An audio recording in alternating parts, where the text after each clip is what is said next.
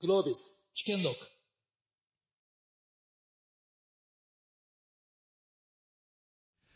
コロナが深刻にしてしまったのか、それともコロナ前からあった問題が可視化をされて、より注目が集まるようになっただけなのか。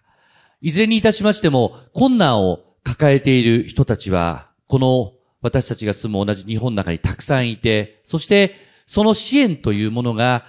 本当にピンポイントに必要な人にしっかり必要な量が届いているのかどうか、こういったことが今改めて非常に注目を集めている中でのセッションということになりました。で、今回のパネラーの皆さんなんですが、NPO、基礎自治体、そしてえー、政府というそれぞれの立場の中から見える課題感と、そして、えー、今後に向けての取り組みということを今日はお話をさせていただきたいと思います。まずはですね、えー、NPO 法人新公益連盟代表理事白井智子さんです。よろしくお願いいたします。よろしくお願いします。NPO の、はい、まあ、立場として、はい、あの、この特にこのコロナ禍の2年間ってもいろんなものが見えてきたと思うんですが、すね、どんな景色が見えて、どんな課題感をお持ちですか？あ、まあ本当に、まあ一言で言うとやっぱりコロナで、ただでさえその困っている人がもっと困っちゃったし、で、またそれがすごく見えづらく、より見えづらく潜ってしまったっていうのが、えー、まあ課題かなというふうに思ってます。まあコロナ前からですね、まあ例えば私も不登校の子供たちの支援をしてたんですけれども、えー、学校も、えー、教育委員会もすごいデータを持ってるわけですよね。この子の、まあ例えば成績しかり、あるいは体力の話だったりとか、あるいは、えー、発達課題、この子こういう発達課題持ってるとか、いっぱいデータ持ってるのに全く活かされてない。それをずっと先生が持っていて、引き継がれもしないし、まあ、いわゆる個人情報保護というのが言い訳になってるなというのをずっと感じてました。えー、本当にそのこの子困ってるっていうことをみんななんとなく感じてるのに、まあ、結局それが、えー、情報っていうのがどこにも行かないので、えー、困ってたまま放っておかれているという状況がコロナ前からあったのが、余計にコロナで本当に見えづらくなってしまったというのが、えー、今の状態かなと思います。まあ、ただ、やっぱり、まあ、オンライン化が、あの、進んだりとか、あるいは今、子供家庭庁とかね、まあ、本当にやっぱり子供たちにちゃんと支援を届けようみたいな、そういう流れで、やっぱりデータをちゃんと、えー、連携させていこうとか、あるいはちゃんと、えー、支援のために使っていこうというような流れがあることには、えー、すごく期待をしている。まあ、そこで、え、ちゃんとこの人が困ってるっていうことを、え、課題を、まあ、個人情報に配慮しながら、え、浮かび上がらせて、で、そこの先の、まあ、いわゆる、えっと、SOS、やっぱり出せない人たちっていうのが一定数必ずいるので、SOS 出すのってすごい力がいるんですよね。それがででできる人はいいんだけど、できない人たちがいるので、そこに対して、でも、こう、えっと、行政ってすごい公平性求められるんですよね。同じことをみんなにするってことを求められるので、そういうところで、例えば N NPO だったりとかが、まあ、その人に合ったきめ細かい支援をしても誰にも怒られないというところで、しっかり連携をして、えー、アウトリーチで支援をしていくというような、そういう流れを作っていくっていうことを、えー、今求められてるっていう時代かなと思ってます。連携の必要性ということをお話ありました。まあ、それにしても今回そのコロナの間で、休校、休園は、まあ学校のことはまあもちろんながら、例えば子供食堂みたいなものも開けないとかっていうようなことがあって、で、例えば親の収入が激変、激減をしていく。家庭内でみんながストレスを溜めていくっていう中で、家庭が何が今行われているかっていうことも非常に見えづらいということがあったんじゃないですか？ま、まだ私なんですね。は、す、すいません。もうすごい安心しちゃった、今。ごめんなさい。はい。あの、ほ、本当にそうです。あのそれこそやっぱり、えっと、まあ、学校っていうのが、まあ、やっぱり、まあ、ごめんなさい、子供の話ばっかりになっちゃいますけど、今、えっと、昨日のセッションでもありましたけれども、えー、20万人近くが不登校になっているというところで、学校がセーフティーネットのステーションになってないんですよね。っていうところにコロナが来て、だから本当にその、えっと、誰とも繋がれてないっていうような子供たち、えー、ご家庭っていうのが、やっぱり出てきてしまって、そこで、まあ、例えば虐待だったりとか、あるいはご飯食べさせてもらってないとか、いうようなことっていうのが本当に見えないし、まあ、こちらからはなんとなく困ってんじゃないかなっていうことを感じつつも、でも何も、我々やっぱり、あの、プッシュで行くっていうことは許されてないので、あのでも児童相談所とかもパンク状態だし、本当にその困ってる人、なんとかしたいんだけど、でも私たちもどうやってやったらそこにリーチしたらいいかわからないっていう状態がやっぱりありますね。うん、ヤングケアラーとかも含めてね、いろんな部分っていうのが見えにくくなったし、でもそこの情報がないからアプローチしようにもしにくいとかね、もしくは家に訪問したらそのコロナだから、え、どうなのかっていうような話もあったりして、非常にやりにくかった。で、この、やっぱ葛藤っていうのは、行政側も実は同じようにこう、葛藤してる部分があって、つくば市の、まあ、五十嵐市長。で、つくば市はやっぱ非常に、あの、こうした分野においてもですね、取り組みが、あの、非常に進んでいて、まあ、先日は、あの、スーパーシティに選ばれたというですね、えー、五十嵐スーパー市長なんですけれども、あの、この間、えっ、と、の、つくば市の、えー、いわゆるその、支援が必要な人の、まあ、補足だとか、取り組みにおけるその葛藤と、それから工夫してきたこと、取り組みをちょっと紹介していただいてよろしいですかね？はい。ありがとうございます。あの、ちょうど昨日、コマちゃんたちのセッションで、あの、まさにどうやってデータ連携をするかみたいな話をしていて、あの、実はつくば市は、あの、3年前から、もうその学校のデータと市が持っている税情報とか福祉のデータを、あの、全部一元化してですね、あの、データベースを作ってるんですね。で、まあ、例えばどういう情報かっていうと、学校だと今、白井さんお話あったような、あの、例えば学力診断テストの結果なんかも入れてます。で、えー、それは例えば平均点の何割とか、そういうデータで、あるいは虫歯の未処置とかね、当然欠席日数とか、えー、それから給食費滞納してるとそういうデータ、学校が持ってるデータを全部こっち側に入れて。で、市役所もすごくたくさんデータ持ってますから、あの、児童扶養手当の受給状況とかですね、就学援助を受けてるかとか、一人親の、あの、医療費のケアを受けてるか。あるいは DV 関係で子育て相談関係に親が相談に来てるか。生活保護とか。福祉とか教育とか、あの、保育とか、あらゆる分野の情報を一つにして、データベースを作ってですね、で、まあ、マクロを組んで、この、まあ、3つ以上かかったらやっぱりリスクすごく高いので、まずそれを詳細に見て、で、学校とやり取りをして、ちょっとこの子の情報もうちょっとくださいとややるわけですね。そうすると、あの、例えば、あの、まあ、シングルで、でも内縁の夫もあんまり仕事してなくて、DV もひどくて、で、えー、兄弟4人いるんだけど、上のお兄ちゃんたちと、は、あの、親が違って、で、兄弟からも暴力受けてて、で、学力的にも極めて遅れてしまっている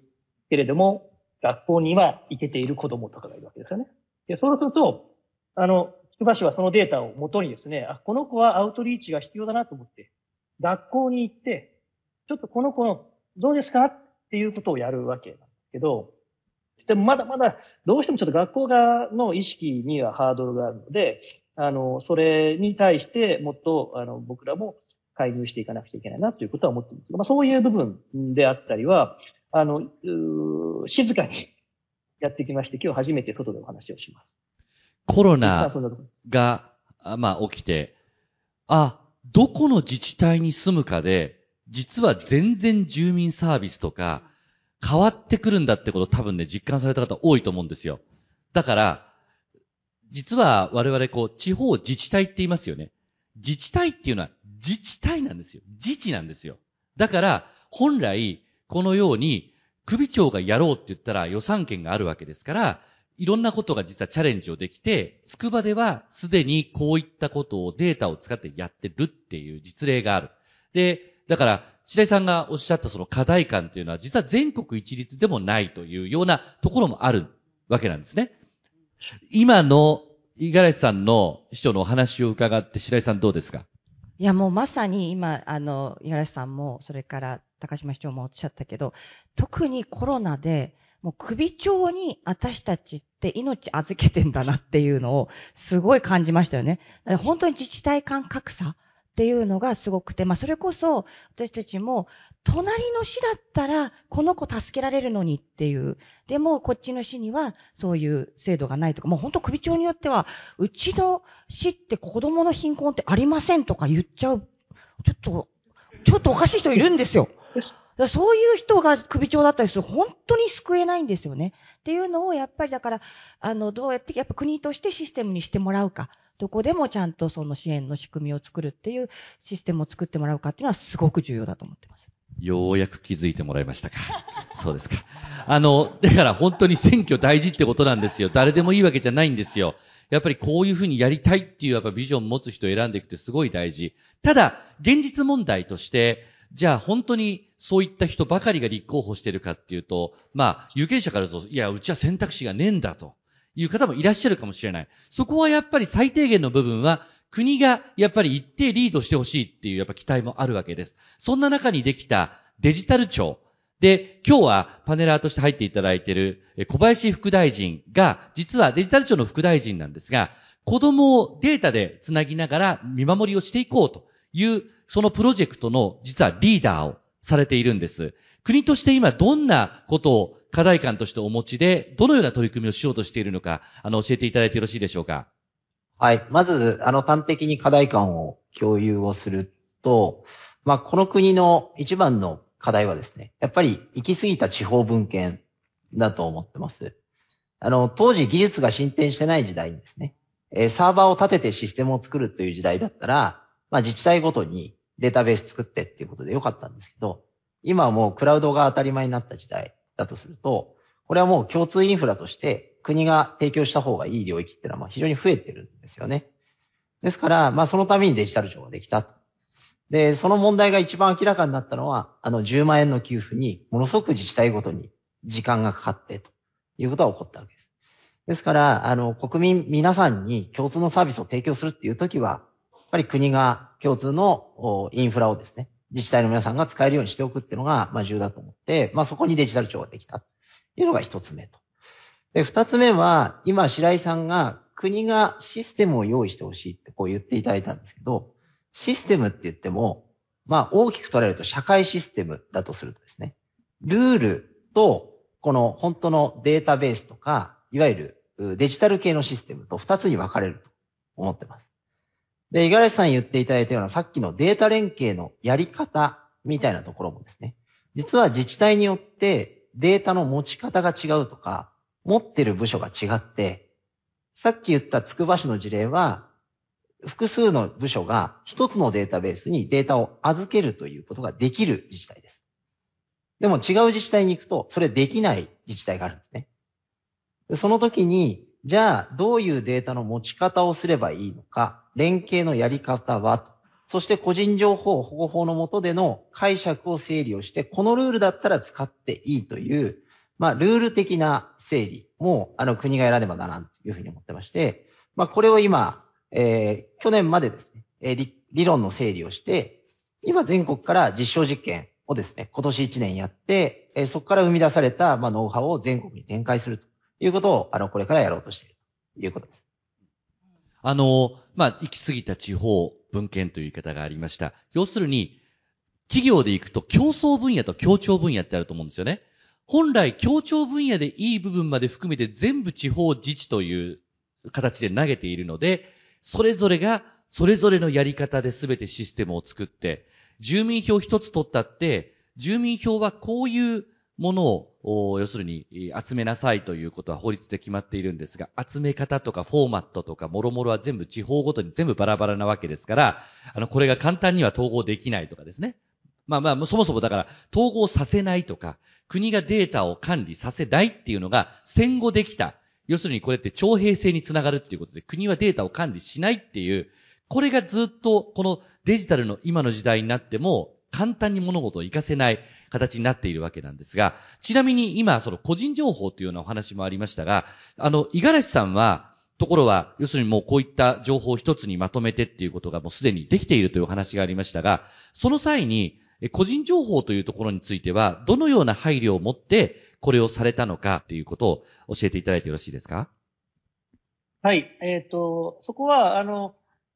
枠は、縦割りは突破するけれども、扱いはものすごい慎重にやってます。で、例えば、その、いろいろデータベースを集めて、学校から提出してもらったものを各学校に返すんですけど、それはもう、あの、直接的には校長にしか渡さないで、えー、その先校長と担任で話をしてもらって、別に学校全体に必ずしもまず共有を、おまあ、必要があればしますし、あの、必要がなければしないでというと、それから、えー、さっきのデータベースにアクセスできる職員は、本当に、あの、子供、まあ、あの、今度未来課というふうにするんですけど、名前を変えて。えー、そこの職員数名しか触れないようにしている。で、えー、さらにちょっとこれからまあ、これ課題なんですけど、誰がいつアクセスしたかっていうこともちゃんとわかるようにしなくちゃいけないなと思あの、ね、年金の覗き見とかの問題ありましたけれども、えー、ちゃんとそのファイルにアクセスした人が、あの、確かな ID を持っていて、どういう履歴を見たかというようなことも含めて、管理をしないといけないと思います。これまだ課題です。まあ確かに、マイナンバーカードの一番最初のように、ベネフィットはよくわからないけども、とにかくこれやりますとか言うと、先に批判ばかりが来るので、まあ、ある意味こう賢いやり方をしているというか、しっかりと、その、危険な、あの、リスクの信号がある方にやっぱアプローチをしてっていうことがしっかりできるようになってから、こうした取り組みっていうのもより、こう、旗はしっかりと上げていくというアプローチを取ってるんですが、あの逆に、五十嵐さんこれ進めていく中で、実はもう一歩進んでこんなこともやりたかったけど、例えば個人情報保護、ないしは規制によってできなかったこととかってあるんですか？えっとね、最初はすごく抵抗があったけど、あの、それは、あの、意識上の壁なので、あの、そこは突破をした感じですね。だから、今、今時点では、あのそこまでこう、個人情報だからというよりは、目の前の子供を救うことより大事な個人情報って何なんだって話をして、理解は、まあ、してもらっていると思いますね。ただ、まあ、データベースが所詮マクロ組んでるだけなので、昨日ね、あの、セールスフォース使ってるとかいろいろ話ありましたけれども、まあ、そういう仕組みが、まあ、できてくるといいのかなと思いますし、あの、別に、うちのものを、仕組みとして外に出すことはもう別にしてもいいんですけれども、あの、それこそ、あの、これ、あの、まさにマイナンバーのマイナンポータルとかの時に、僕、5、6年前にもちょうどマイナポータルを作ってる人たちの、なんかアドバイザーみたいな人が来た話してたんですけど、やっぱりこの先自治体でカスタマイズして、ね、あの、作り方は自由ですみたいな。いや、必要な情報はやっぱりミニマムでナショナルミニマム作ってよみたいな話をしていて、そこバラバラだから引っ越した時とかに困るんじゃないのとかって話をしたんですけど、いや、そこはもう自治体で頑張ってます。いや、そんなとこ別に頑張んないからさ、他の僕ら個別対応頑張るから、あの、大きな枠組みはそっちでやってよみたいなところはあるんで、もう、副大臣よろしくお願いします。あの、副大臣今そんな話があります。ただちょっとフォローすると、この小林副大臣は極めて画期的なことを実は成し遂げていて、それは、あの、まあ、後ほどの、あの、新世代アワードの話にもなるかもしれませんが、あの、ワクチンの接種記録システムって VRS というものを作ったんです。皆さんワクチン接種したと思いますけれども、これ、そのワクチンの接種が始まる前に、全国民の接種したデータをクラウド上でね、その、台帳を作るという、で、しかもこれは国が管理しちゃダメだっていう前提がある中で、でも自治体が管理してるんだけども、基本のフォーマットは国が作るっていうようなことで、これ数年かかるって言われたのを、これなんとたった3ヶ月でローンチしたのが小林文明さんなんです。で、ここに、あの、静かにマイナンバーを紐付けていたので、実は引っ越しをした。本来であれば2回接種した後に引っ越ししたら、あの、新しい自治体っていうのは、その人が接種したのかしてないのか、何回打ったのか、2回目を打ってからどれぐらい経ったか、何の情報も繋がらないところを、これがあの、マイナンバーを使って検索することによって、その前の履歴がわかるようになったんで、引っ越したとしても、前の自治体で打った6ヶ月後には接種券が届くっていう仕組みもできるようになった。これ作ったのは小林文明さんで、これね、そう、すごいんです、この方。これすごいっすよ。これすごいっすよ。こういう、なんていうか、あの、うまいやり方で、国はデータを管理してないんだけど、実質的にフォーマットが同じだから、これまでと違って簡単にコピペができて、そのデータのポータビリティっていうか、引っ越したら本人のデータがちゃんと移動できるみたいなこともやればできるんじゃないかなということは、あの、すごく、あの、未来を見せてもらったと思うんですが、先ほどの五十嵐さんのお話について、小林さんいかがでしょう？あの、自治体が個別に頑張るところと、まあ国が共通で提供した方がいいところ。っていうの、領域がですね、やっぱり国の共通領域っていうのは広がってきてるっていうのはその通りなので、あの、同じ方向で進められるんじゃないかと思ってます。で、今のワクチン接種記録システムの話が、実はこれからの国と自治体が、あの、提供していくサービスの根幹のもうモデルになるんですね。国が用意したクラウドのデータベースに、それぞれ論理分離された箱の中に自治体がデータを突っ込んでいく。ただそこに入れると今高島さん言ったようにデータの項目が揃っているし、えー、容易に、まあ、本人の同意があればですね、こう、検索が可能になるというふうになっているということなんですね。なので、個人情報保護法について、すごく、あの、なんちゅうか心配で使いづらいっていうのがあるんですけど、あの、今回どうやったかっていうと、マイナンバー使いますよっていうことと、個人情報保護法のこのルールのもと、この解釈だから良しとしますよっていうことを、明確に実は自治体と向き合って、説明会を何度もやって、で、理解をいただいたんですね。なのでまあ、あの、うまくやったって言われるとなんかごまかした感が出るんですけど、あの、そういうことではなくて、えー、正面から向き合って理屈を整理したっていうのが、すごく大きいと思ってます。なのでまあ、そこが、このから、これからの国の大きな役割だと思うので、まあ、共通の仕組みを用意します。で、それを使うルールはこういう解釈だから、どの自治体もやっていいですっていうことを、あの、整理していけばできるので、えー、この仕組み実は応用すると、今回はワクチンの接種の情報を、このクラウド上に上げてもらいました。でも今後は住民の情報とか、何かこう、税の情報っていうのをまた別の箱に上げていくとですね、今回 VRS の先に何ができたかっていうと、ワクチン接種証明アプリできましたよね。これってデータベースとは別に国が独自でアプリを作って、皆さんがそのアプリを通じてこのデータベースにデータを読みに行くってことをやったんですけど、今回は国が作りましたけど、これを同じように自治体がどんどん作ることができるんですね。で、好きなアプリを自治体がマーケットから選ぶようにアプリを作っていくと、必要なデータベースにアクセスして情報が返せるというふうになると、えー、ほぼすべての手続きがスマホで60秒で国民が完了するという状態があの出来上がるというふうにあの考えてますので、あの、その方向にこの VRS の経験を踏まえて広げていきたいなと思っています。じゃあ、こういった中で子供支援という分野については、これからデジタルを使ってどういうふうにやっていくっていうことを考えていらっしゃいます？はい。あの、これも二つあると思ってます。今日のお話だと、まあ、支援を届けるということなんですけど、届けるにあたっては、プッシュ型とアウトリーチ型があると思ってまして、えー、より、あの、シンプルなのはプッシュ型で、まあ、スマホ持っているとですね、そこに、あなた、実はこの補助が受けられるのに使ってないけど、使いませんかっていうですね、届いてくると。でそこでスマホで3回タッチすると、お金が振り込まれるとか、必要なサービスが受けられる。場合によってはオンラインで、なんかこう、白井さんが提供してるですね、え、相談窓口につながるみたいなことができるっていうのがプッシュ型です。で、二つ目のアウトリーチ型っていうのは、え、さっきガラスさんや白井さんが話していただいたように、まあ困っている人をデータを連携することで予防的に発見をして、で、その情報を自治体や学校、場合によってはちゃんと契約を結んだ NPO の皆さんと情報共有する中でですね、え対面でとかっていう形で声をかけに行くと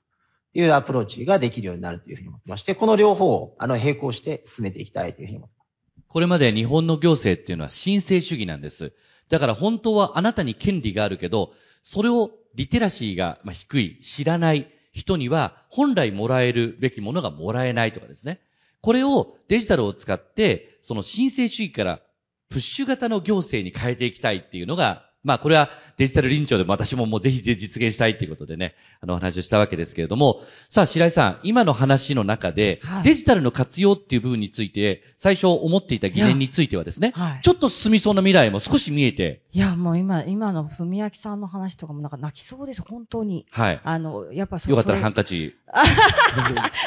りがとうございます。はい。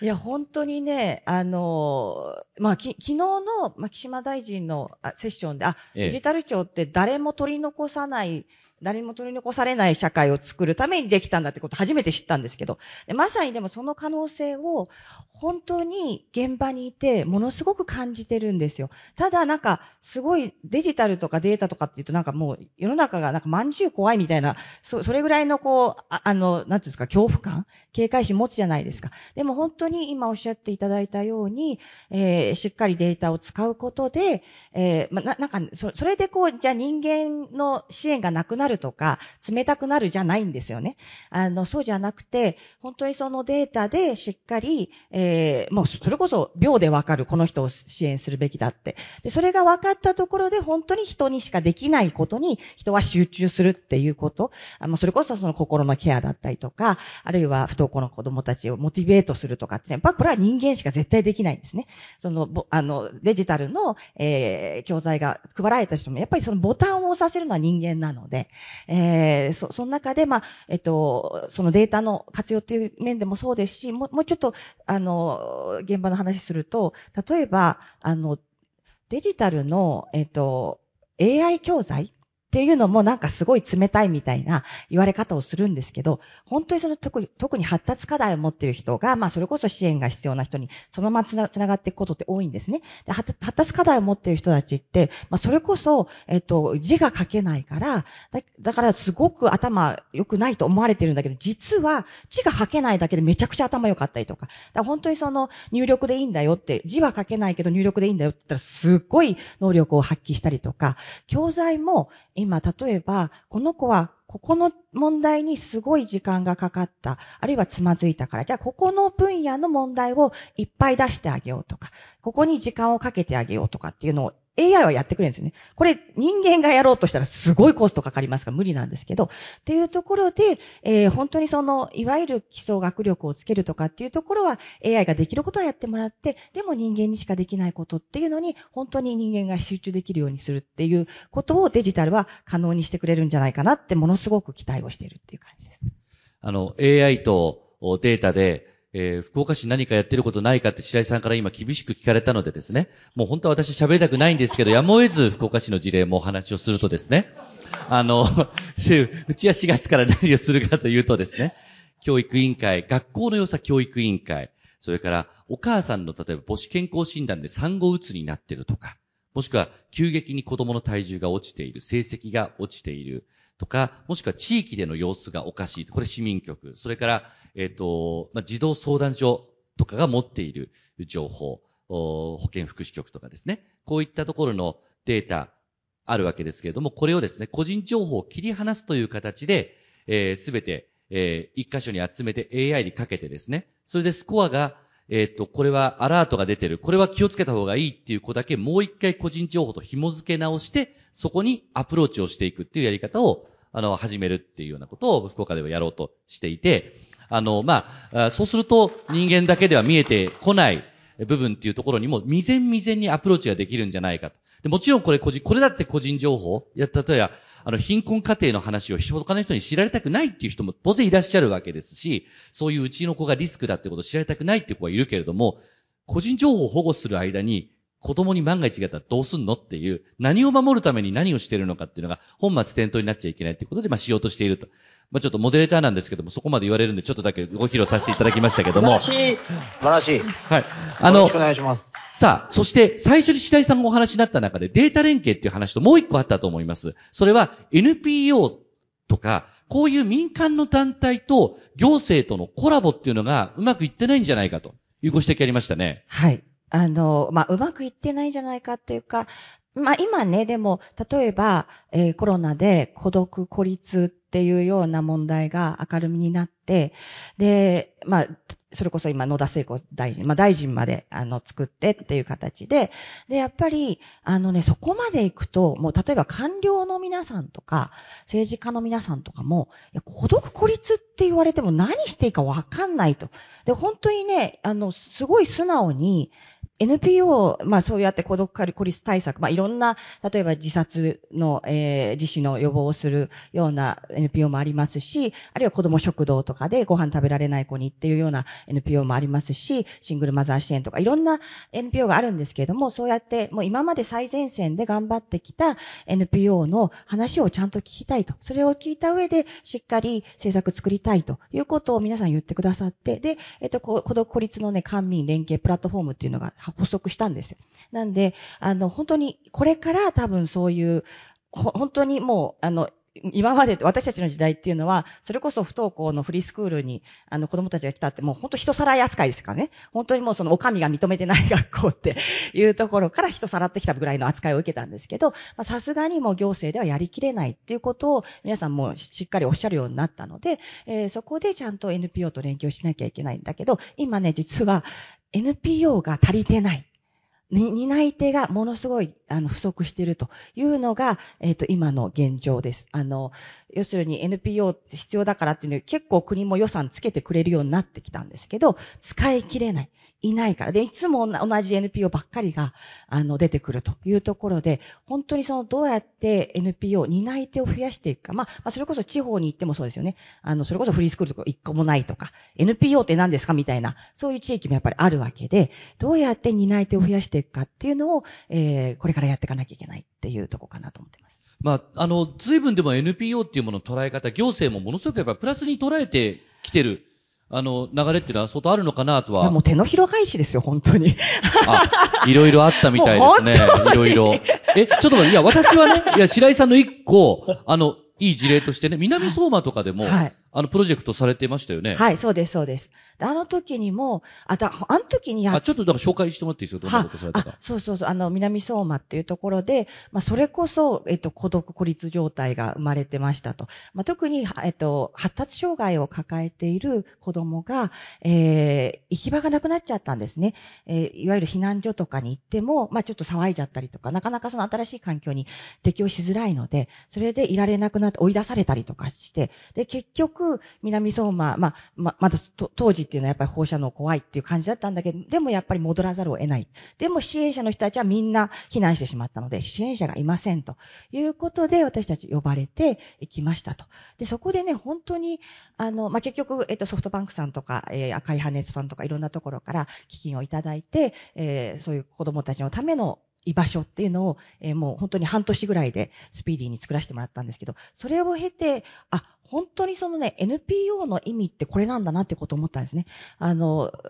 地震の時に、まあ、地震とあの、事故があった時に、本当にいっぱい支援が、支援したいっていう声がいっぱい届いてるんですよ。だけど行政って本当に公平性を求められる。全員に同じことしなきゃいけないから、全員に配れませんからっつって、iPad 何百台もずっと市役所に眠ってたりとか、いうような状態を見て、あ、あ、これなんだなって NPO って本当にその人に合った支援を、えー、本当にきめ細かく届けられるっていうところを、あの、本当にそこで感じてっていうところでした。で、まあそこで、まあそれこそだから行行政だったら予算だってもすごい時間かかるじゃないですか。いくらそういう場所が必要だって言っても、全然、あの、ストップしてしまうと。だけど、まあ民間団体が出してくれるので、すごいスピーディーに、まあそのフェーズ、フェーズに合わせた支援ができたっていうのは、まあそれは本当にね、あの、行政と NPO との連携っていうのが効いたというケースかなと思ってます。そうなんよね。あのね、熊本地震があった時に、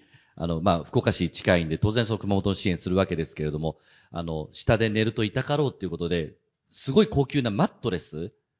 を、あの、寄付いただいたんですよね。でも、数が全員分まではギリギリ足りないわけですよ。で、いや、だったら使える人とか高齢者から順にやればいいじゃんって言うけど、避難所ってね、その、人との差っていうのが一番不満につながるんですよね。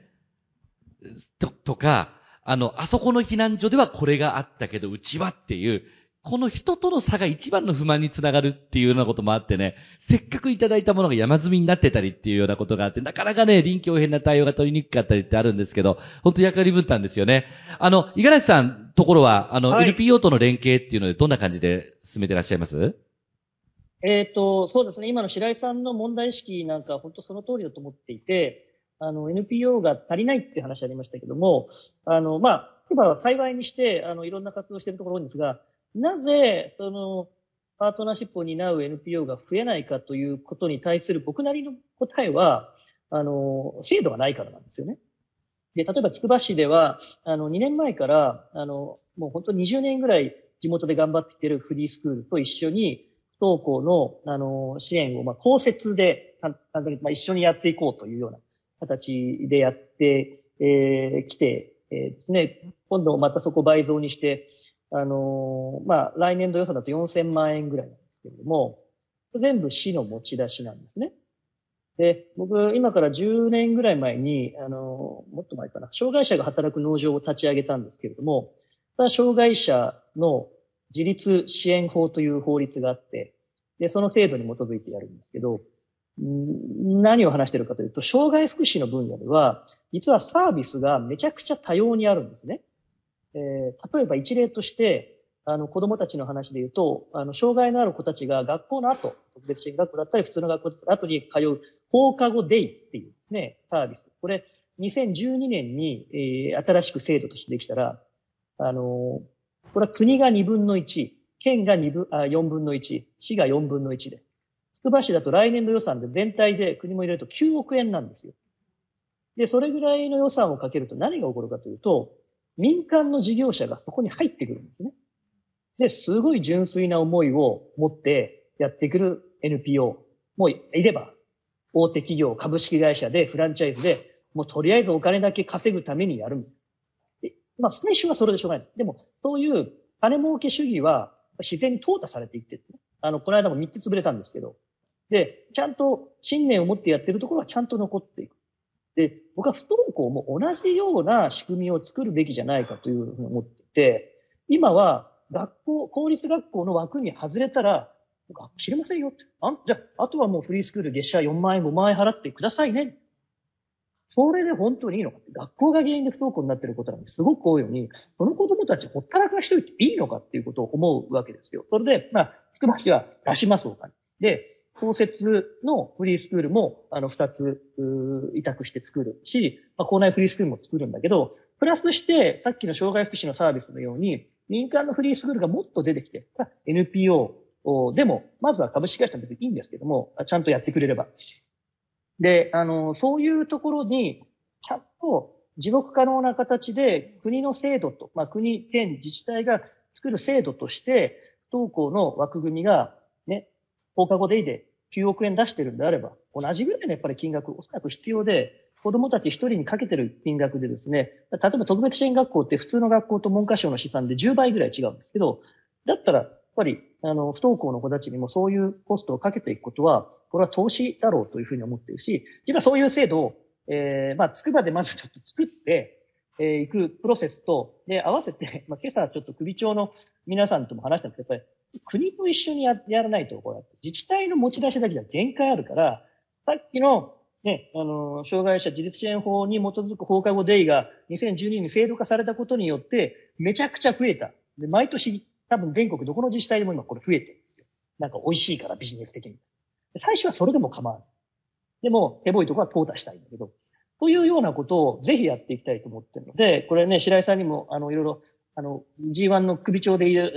っていくことになりましたので、お力いただきたいですし、やっぱり、文明さんみたいにその全体感を持った、これ結局国の制度として作んなくちゃいけないので、もうぜひ、そういう新しい枠組みを、このもう G1 から作っていきたいなということを思っています。ぜひ。はい、文明さんどうぞ。いいですか？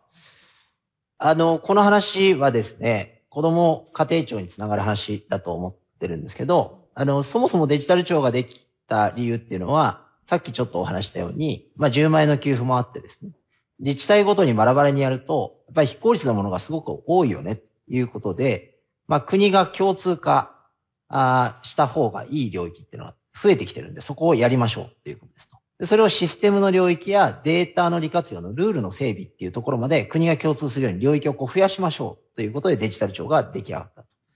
で。今度は、この子供の部分とか福祉の部分っていうのも、ものすごく自治事務っていうことで、自治体ごとにものすごいばらつきがあるんですよね。なんですけど、やっぱり時代の変遷の中で、さっき白井さんが言っていただいたように、まあ20万人もまあ不登校、およびそれに準ずる子供たちがいるっていうことになってると、これはなんか自治体ごとの問題じゃなくて、日本全国の問題として捉えなきゃいけないよね。ということで、やっぱりこの子供に関するとこの自治体のばらつきの部分を、やっぱり国が共通領域としてやるのだということをこう広げるっていうのが子供家庭庁の、私は実は一番大きな役割なんです。だと思ってます。なので、今、五十嵐さん言っていただいたように、あの、実際に今までやってこられた自治体の皆さんや NPO の皆さんと一緒にですね、あの、そこを作るということが、あの、重要だと思ってます。ただ、それができるのが来年の春ですから、それまでの間に、いや、情報連携とかデータの取り扱いの部分はですね、先回りしてやろうぜっていうことで、今、私の方で、こう、各省とやってるんですが、あの、春に出来上がった頃にはですね、もうこの事例を全国に展開すれば大丈夫なのだというものをですね、あの、五十嵐さんや高島さんや、まあ、各、各ですね、自治体の首長さんがやっていただいてるんで、まあ、そこから全国展開で、あの、いいサービスを日本中で提供できるように、あの、一緒にやりたいなと思います。政治家をみんな若くするってどうですかね本当ね。話が通じるというね。さて、えっ、ー、と、全体討議のお時間になりました。えっ、ー、と、あの、会場にいらっしゃる皆さん、それからオンラインで参加いただいている皆さんからのご質問等に、あの、どのパネラーの方に、あの、お話をお伺いしたいということをおっしゃっていただければと思います。では、一人、二人、え、ちょっと待って、おおちょっと、1、2、3、4、5、6、7、8。あの、もうせっかくだから、もうまとめて、あの、あ、じゃあ、こっちチーム。こっちチームですね。はい。山川チームの人だ、ちょっと、じゃあ先に質問だけまとめて、どうぞ。はいはい。も、どなたから、あの、また、渡しやすい人からマイクを、どうぞ。すごいいっぱいご意見があって、すごいな。はい、どうぞ。おはようございます。今日はありがとうございます。と、EWC アイザックジャパンに通う高校1年生岩瀬だと申します。えっと、ちょっと制度作りとは離れるんですけど、まあ、今回のこういう、まあ、デジタル庁だったり全国的な制度作りにおいて、すごいインクルーシブリーダーシップっていうのがすごい大事なんじゃないかなと感じていて、えっとまあ僕、少なくとも僕が知っている限りでは、まあこの半年間、ここに行った限りデジタル庁という言葉を僕の友達から 一言も聞いたことがないと。で、これってまあその、まあ、長期的なプロセスだったり、すぐできることではないと思うんですけど、この若者っていう、まあ、一番デジタル的に理解的なえっと、若者たちを巻き込んでいけたらもっといいんじゃないかなって思っていて、それをまあ、まあリーダーの方々なんですけど、この、まあ1年、3年、5年っていうスパンの中でどう、どういう戦略があるのか、あの、マーケティングっていう面でっていうことに関してお聞きしたいです。ありがとうございます。はい、ありがとうございます。じゃあ次の方どうぞ。はい、えっ、ー、と、文部科学省の渡辺です。えっ、ー、と、あとデジタル田園都市国家事務局なんだ、長い名前のやつもやってます。それからデジタル庁も実は併任してます。で、あの、併任してるんですけど、私すごく疑問に思ってるところがあるので、とぜひ副大臣に、もうあの、世界的にじゃないよ、まずはあの国内でイニシアチブを取っていただきたいんですけど、えっ、ー、と、共通領域でやることとか、それから自治体がカスタマイズは自由にできていくんだけれども、やっぱりベーシックなおすすめアプリね、ちょっとこれ大丈夫ですよっていう、そういうのを揃えるのがすごく大事だと思うんです。それ国の仕事だと思うんですが、最悪なことに、あの、私の周りの役人はですね、あの、やっぱりラスト10、ワンマイルというか、本当に助けが必要なこと、人たちのことが分かってないんですよ、どう考えても。あの、データ連携していったときに、後で本当はシェルターに隠れているから知らせちゃいけないのに、学齢期になりますから、あの、住民台帳のところでご住所に教えますよ、じゃダメなこともあるわけじゃないですか。で、でもそういう実態を身に染みて知らない恵まれた人があまりにも多すぎて、この人たちに共通化をさせるっていうところ、正直言って不安なんですよ。もっと現場で、あの、まさに NPO の方たちの経験とか、しっかり聞きながら、あの、システムを組むようにするにはどうしたらいいんでしょうかって私が聞いちゃいけないんですけど。なんとなく、いい、散々意見を言って、最後だけちょっと疑問形にしたっていう。はい、じゃあ次の方どうぞ。と、三菱総研の武田です。今日は、あの、貴重なお話ありがとうございます。えっと、小林先生にあの質問です。あの今日はあの子どものあの話であの、ぜひその取り組みを進めていただきたいんですが、先生が作られたそのワクチンの仕組みは、あの実はあの子子ども以外の社会保障にもあの適用していけるのではないかと思っているので、あの全世代型社会保障会あの構築会議の方を今あの参加させていただいてるんですけど、あのその可能性について先生のお考え、それからその仕組みができたとして、政治の決断として一律ではなくて、真に必要な方に届けるという発想になれるか、その2点、あの、ご意見伺えればと思います。はい、ありがとうございます。じゃあ次の方どうぞ。すみません、財務省の高橋と申します。あの、今日のあの、困窮家庭だったりとか、あと、あの、子供への支援という意味では、あまり話に出てこなかったんですけれど、本当はあの、えっと、警察さんというのは、その、あある程度超えればもうそれって犯罪なのでですね、あの、非常に実は、あの、重要な、あの、様子かなと思ってるんですけれども、あの、自分が今ちょっと警察さんの予算にも関わっていることもありまして、そこのその自走さんだったり、そういう NPO さんだったりとのその連携というような意味で、あの、動きについてこう、ちょっと考えられるところとか、あの、乗り越えられるべき壁みたいなものがあればちょっと教えていただけないでしょうか。あの、もしちょっとセンシティブだったら、はい、あの、後で教えていただければと思います。はい。はい。えっと、山川チーム以上でよろしいですか？あ、どうぞ、はい、どうぞ。法政大学の藤代です。あの、コロナ禍でオンライン化した大学生のギガが足りない問題では小林さんに大変お世話になりました。その時みたいに、私みたいに、あの、アクセスできるところを知ってる人はいいんですけども、今日もアクセスできるところ知らない人の対策をどうするかっていう問題が、まあ、デジタルでクリアされるって話だったと思うんですね。で、一つ確認したいのは、じゃあ私たちできることあると思うんです。デジタルってやっぱりインタラクションがある。私たちは何をしたらいいのか。それぜひヒントをいただければと思います。よろしくお願いします。はい、ありがとうございます。こちらチームよろしいですか？じゃあ、海側チームはまた後ほどお伺いするとして、結構手がたくさん上がってるんで、じゃあ、答えられるところから答えられる方、どうぞ。いいですか？はい。一つ目、あの、高校生の方の質問。とってもなんか心強い、あの、意見だなと思ってます。で、えっと、なので、我々まず一発目やろうと思ってるのは、デジタル支援員っていう仕組みで、えー、一般の方を任命をさせてもらいたいと思ってます。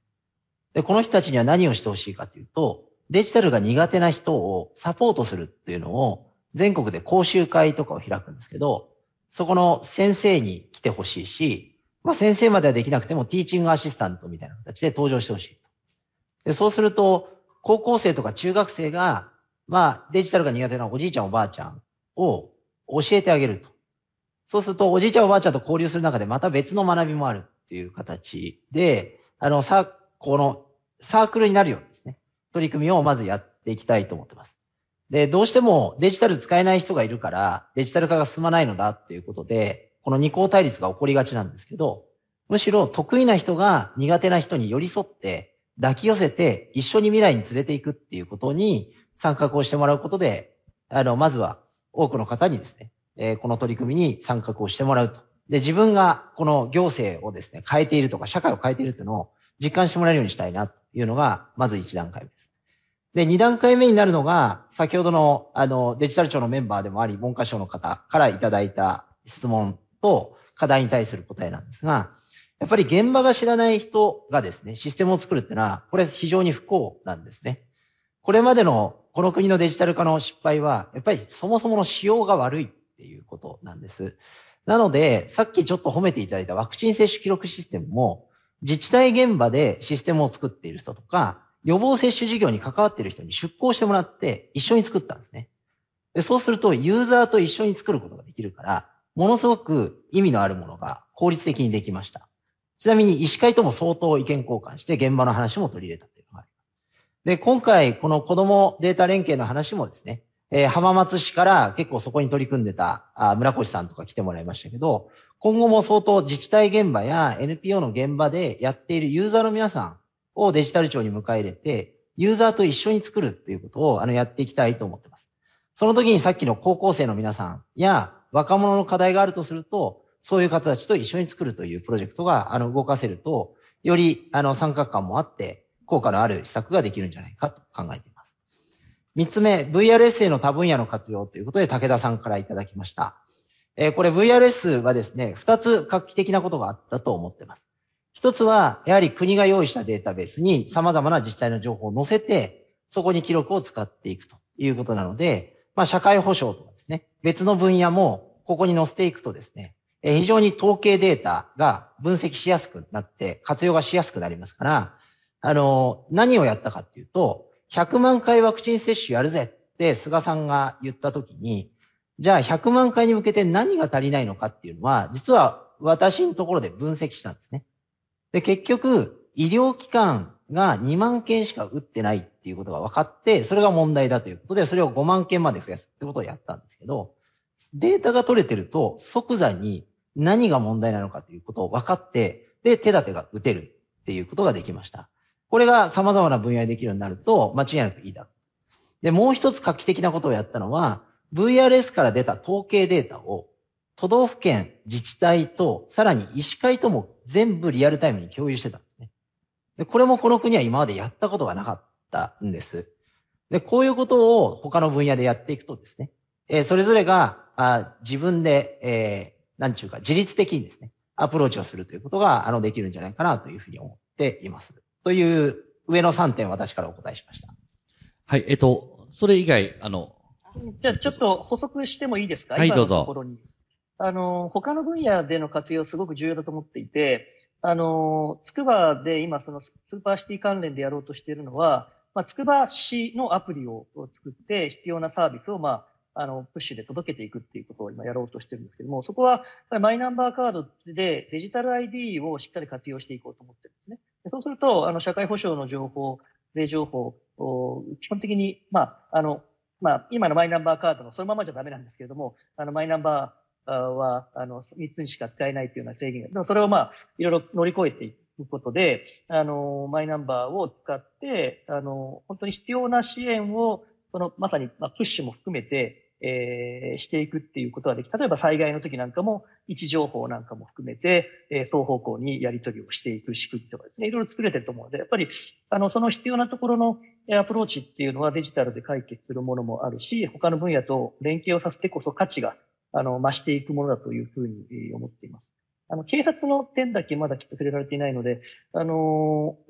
警察はまあ今、要対協あ案件、あの、要保護、あの、児童対策協議会というのが、あの、児相とかですね、学校とか、あの、福祉関係とかで作っているので、まあそこには、あの、警察もちろん入っているんですけれども、あの、おっしゃる通り、あの、まあ、いきなり警察ってなるともちろんあれなんですけど、DV などの案件は必ず、これはもう当然警察が入って、え対応すべきものは、まあしていく。犯罪ですので、えーということは、まあ必要だろうなと思ってますが、あの、何でもかんでもなんかこう、我々も多分今、質問聞きながら思ったのは、なんかすぐ警察っていうふうに、ももっとなってもいいような気もしましたね。あの、これはそれぐらい重大なことなんだよっていうことを知っても、で、もちろん問題のある家庭には警察に行ってもらうっていうことは結構やってます。はい、以上です。あの、警察本当に重要だと思ってて、今の視点って。実は、学校の中って、なぜか警察って全然入らないんですよね。なんかもう全然、あの、犯罪起こってますよって話ですよ。だって、いじめだってなんだって。だし、あとは、えっと、まあ、そそれこそ性犯罪を犯す、あの、児童性愛の人たちが教師になって潜り込んで、で、また逮捕されて、捕まってんのに名前変えたりとか、都道府県変えればまた戻れるみたいな。そういうのも、ものすごい緩いんですよね、日本って。さっき不登校20万人って言いましたけど、ちゃんと警察が、まあ、いわゆる教育的な配慮も持って学校に入っていけば半分ぐらいになるかもって思います、不登校の数。それぐらい、なんであそこだけ違い保険なの？っていうぐらい、あまりにその犯罪が放置されていて、で、それで行けなくなった子は不登校って取り残されているっていう状況があるので、あの、それこそ私フリースクールで、まあ、窃盗案件あった時に警察官来ていただいて、で、まあ、あの、ちゃんと教育的に、まあ、こうね、将来がある子ですからっていうことで対応してくださって、でも、それで本当にその子は学んだと思うし、思うし、周りも学んだと思うんですね。そういう、ちゃちゃんと学校が、先生が法律守るっていうことを警察がさせるっていうのは、結構大事な視点だと思ってます。まだまだ深めたいんですが、なんと残り3分ということで、いろいろ考えたんですが、やっぱりね、質問多分答える時間ないんですが、でも言った方が、言ったってスッキリして帰れると思うんで、一応海側チームの人と、あとオンラインの質問と一問あるらしいんで、ちょっとそっちも言ってもらあ、どうぞ、はい、じゃあ順々に回してください。じゃあ回してる間にそっち読んでください。はい。えー、五十嵐市長への質問です。えっ、と、小沼さんからです。えー自治体の職員の方が持っているデータを使って課題の当事者にアウトリーチする際の現場での具体的な課題感をもう少し教えてください。データ活用の観点で民間のプレイヤーである NPO に期待する役割や連携ニーズがあれば、ぜひディスカッションしたいです。はい、次、どうぞ。えークラウドワークスの吉田と申します。本日はありがとうございました。あの、高島市長とあの、白井さんのお話であの、災害支援のあの、ベッドの話、あ、ああれでちょっと、あの、ひらめいたことがあるんで、ちょっと、あの、提言とですね、あの、今後のお話させてください。あの、私、あの、実は2019年の立山の、あの、台風支援をきっかけにですね、あの、上場会社の社長と、あと小林文明さんに発起人になってもらった、あの、草野さんとかですね、マネーフォワードの辻さんとかと一緒に、一般社団法人緊急時災害支援プラットフォームっていうのをやってます。80名ぐらい集めて、あの、上場企業の金を災害支援に突っ込むっていう仕事をやってるんですけど、そこで、あの、思ってるのは、あの、クリティカルなのは、デジタルはですね、災害支援に使うべきで、あの、そこのインフラを整備してほしいんですね、一緒に。で、えっと、災害物資のデジタルの管理と、えっと、ボランティア、認定ボランティア。この二つをやらないと、いつまで経っても公平性っていう名のもとにですね、全然物資が行き届かないし、ボランティアが行き届かないってところがあるんで、そこを一緒に、五十嵐市長と、高島市長と、あと、文明さんで、デジタルと、あれをやっていきたい。立山市長はね、あの、今、包括的やってるんで、よろしくお願いします。ありがとうございます。はい、次の方どうぞ。はい、えー、お寺別クラブの、えー、福井と申します。えっ、ー、と、貧困家庭の支援をしております。